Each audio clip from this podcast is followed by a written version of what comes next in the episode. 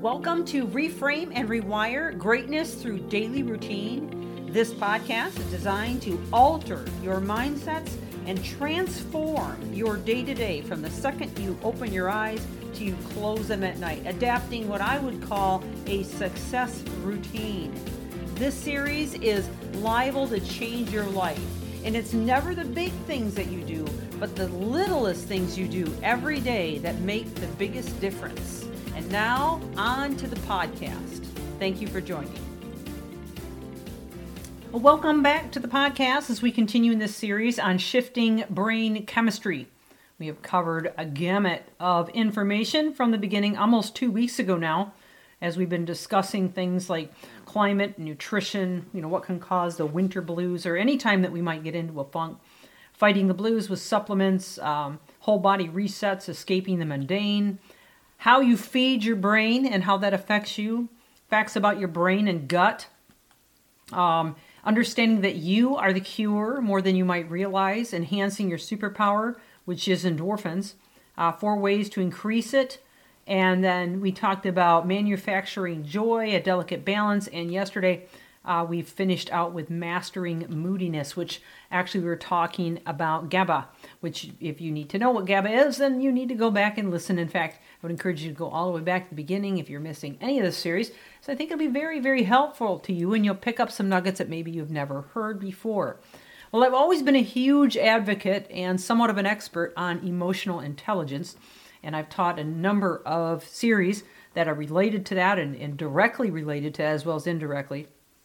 And I also teach a lot of uh, corporate groups as well as uh, uh, speaking events or conferences about emotional intelligence. I feel like it is a foundational piece to real change and influence and uh, the law of attraction and personal growth and better relationships and better health and so many other things because when our emotional state is in good order then it, it will trickle down in every part of our lives. So today I want to talk about emotional resilience.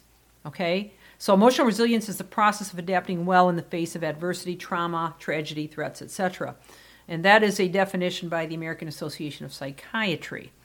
It is often portrayed as something you're born with or like some kind of a personality trait, but that's not true. Um, this is something you must grow or cultivate just like uh, if you wanted to say become a weightlifter or a, um, you know, or some kind of a champion in terms of your muscle mass development, you would have to work on it every day, and there'd be some pain. Yep, there'd be some definitely some resistance to the the growth that's required. You definitely make mistakes. Sometimes you'd overdo it. You know, all these issues would come into play if you're trying to build muscle. Well, your resilience is kind of a muscle in its own right as well. And you don't just learn it, you don't just wake up one day and say, Oh, I think I'll be resilient today. No, no, it doesn't work that way. I wish it did. Um, there's no switch that you can just turn on and suddenly be emotionally resilient. This is something that you have to work on over time, okay? It's an ongoing learning process. But many factors can also include your genes, your family environment, your level of education, the, the current state of your physical and mental health, which I find to be incredibly important, which there's a piece that you can oftentimes uh, control a massive amount of uh, in terms of your choices, your reactions, you know, um, the things that you do for yourself on a consistent basis, day in, day out. But these are all innate in, in emotional resilience, and they will set the pace uh, or the degree that you're uh, able to to build that that emotional resilience. So um, no sense in playing the blame game. No sense in playing the victim card or mentality that is um, going to hold you back. If you're looking for excuses, then you're on the wrong podcast. Um, the one thing that, that you need to know with all of the podcasts that I share is that this is about intentionality. This is about growth. This is about pushing through not about making excuses, okay? Uh, so resilience is never a trait. It, it's something that you, you decide to work on and you build up. Uh, so let me talk about some attitudes of highly resilient people. They have investigated why some people are more resilient than others. And this is what they found. They remain optimistic, but they balance optimism with realism. They face rather than ignore their fears. They have a strong sense of right and wrong that provides an attitudinal framework. They partake in a religious or spiritual practice and are part of some other group with strong beliefs.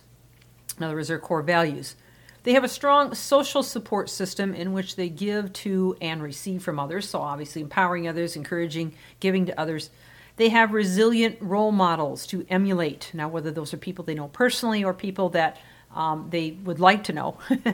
they make physical fitness a priority. Boy, that's a big one, and that's a hard one for a lot of people to swallow, but that's so critical, and we talked a lot about that um, in the last few episodes.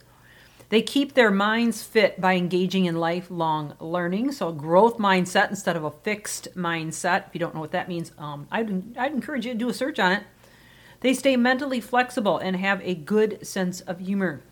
And they have a calling, mission, or purpose. In other words, they have a vision, some place to align their life with in a direction that they're heading so that they always feel like they're making progress or moving forward rather than just kind of, you know, just being stuck or going with the flow or just letting life push them around. They, they have an intention, they have a purpose. We are designed to have a purpose.